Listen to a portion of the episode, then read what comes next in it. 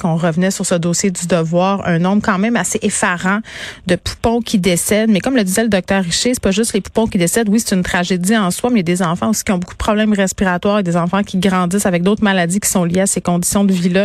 Donc, c'est vraiment un problème qui est systémique. Et parlant de système, euh, je pense que ça va pas très bien pour la santé publique du Nunavik, comme je le soulignais.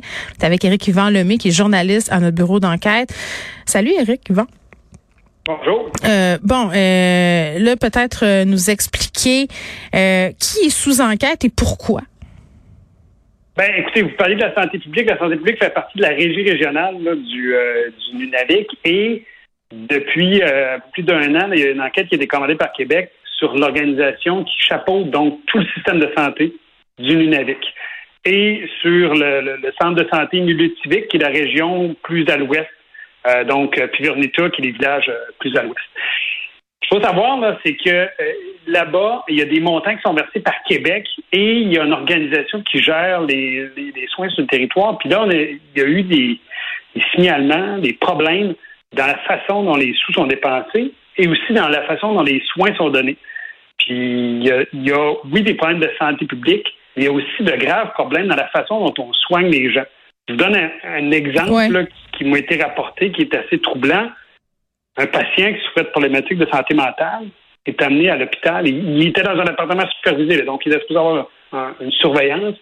Et il est amené à l'hôpital et quand on lui a retiré ses bas, la peau est venue avec. Eh. Et ça, ça, ça a scandalisé le personnel infirmier là-bas au point où on l'a signalé parce qu'on a dit là, il y a quelque chose qui se passe qui n'est pas normal. On n'a pas des soins qui sont optimaux. Hmm. On ne tolérerait pas ça dans le sud du Québec et on ne devrait pas tolérer ça euh, chez la population euh, inuit. Donc, il y a des gros problèmes et pas juste au niveau des problèmes de santé publique, mais aussi pour des problèmes de la façon dont les soins sont donnés. Est-ce que on vous a répondu euh, quelque chose du côté de la santé publique? Ben, écoutez, ce qu'on dit au niveau de la régie régionale, c'est qu'il y a des gens qui ont perdu leur emploi euh, parce qu'il y, a- il y a eu des, des, des signalements, puis il y, a, il y a une partie des soins qui sont donnés dans le Nunavik, mais il y, a y une partie des soins qui sont donnés ici aussi à Montréal. Ça veut dire qu'on déplace gens ces gens-là en, en avion? Pour Exactement. Et, et ils sont hébergés ici à Montréal dans un, un endroit qui s'appelle le centre Ulivic Ouais. à Dorval.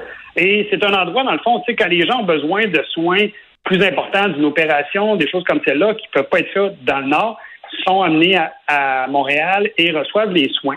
Mais encore là, à cet endroit-là, il y a eu plusieurs dépenses exagérées, des euh, montants qui n'auraient pas dû être dépensés. Et quand il y a eu des... euh, Mais ça veut dire quoi? Ça veut dire qu'il y a des gens qui faisaient des faux comptes de dépenses, qui réclamaient des fausses factures? Ça veut dire quoi concrètement? Ou qu'on boostait Ben, les c'est- coûts? C'est ça qu'on est en train d'analyser avec Au les enquêteurs qui ont été nommés par Québec, deux Ouais. anciens sous-ministres. Ouais. Il y a plusieurs allégations. Des dépenses faites avec la petite caisse qui n'auraient pas dû être faites, des locations de chambres d'hôtel à gros prix alors qu'on a un centre pour héberger ces gens-là, euh, des dépenses qui auraient été euh, faites par des gens qui sont proches de l'ancienne direction. Donc, quand ça a été découvert, plusieurs de ces administrateurs-là ont tout simplement été congédiés ou sont partis.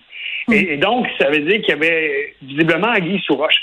Malheureusement, il a fallu attendre un certain temps avant qu'il y ait quelque chose qui se passe. Puis encore aujourd'hui, il y a des gens qui disent Ben, écoutez, là, ça fait un an et demi qu'il y a une enquête, il n'y a pas eu de conclusion encore. Qu'est-ce que Québec attend pour, pour bouger? Parce que, mis à part l'enquête, il y a eu quelques changements au niveau de la direction de la régie régionale. On a dit qu'on avait, bon, euh, Hum. embauché des gens, un peu plus d'expertise à l'interne. Cette opération de reddition de compte euh, assez euh, serrée, ça ferait pas de tort. Ben, pour le moment, on a l'impression que c'est davantage cosmétique qu'une Ouais. réforme en profondeur. Puis c'est important que ce soit bien fait parce que pour ces gens-là là-bas, il faut qu'il y ait une direction puis une, une façon de faire qui soit solide. On peut pas. On oublie que ce territoire-là est immense qu'il y a très peu de population.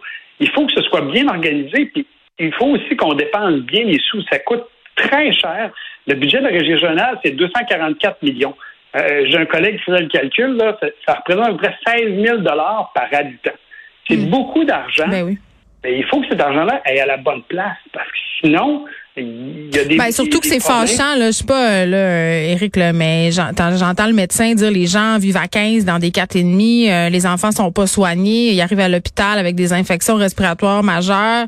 C'est sûr que quand on entend que la santé publique est gérée tout croche puis qu'il y a des fonctionnaires qui semblent s'en mettre plein les poches, c'est sûr que c'est très, très, pardonnez-moi, le québécisme décalissant. Oui, c'est fâchant et il faut qu'il euh, y ait des leaders qui se lèvent. Tu sais, on, peut regarder ça de Québec et dire bon, ben il faut qu'il y ait des choses qui changent. Effectivement, il faut qu'il y ait des choses qui changent, puis Québec va mettre de la pression. Mais ça prend aussi un leadership au niveau local. C'est pas toujours évident. Il faut comprendre aussi qu'il y, a des dynamiques. Bon, et tout le monde se connaît un peu là-bas. Il y a des dynamiques familiales. Il y a des fois des, des situations où on nous a rapporté qu'il y avait favoritisme parce qu'un connaît un autre, nomme une personne. Oui, il y a des gens qui emmènent large, là. Euh, c'est une dynamique souvent des régions. Exactement. Puis pas unique au Nunavik. Là, non, non, c'est des affaires de région. Moi, je viens d'une région, puis on les appelait les kingpins des régions. Ils décident de tout. Ils ont le bras long. Euh, ils ont du pouvoir en politique. Euh, ils font, ils connaissent les entrepreneurs du coin. On le connaît, le système, là. Exactement. Et, c'est dommage parce que pour plusieurs, ils subissent les, contre-coups de ça. Il y a quelques personnes qui en profitent, qui, sont bien, euh, pardonnez-moi l'anglicisme, bien pluguées politiquement. on est correct là, dans les expressions aujourd'hui. C'est ça. et, qui profitent du système, qui malheureusement, au départ d'autres personnes. Et, mm. c'est ça qu'il faut euh, Mais avec l'impact. le plus possible.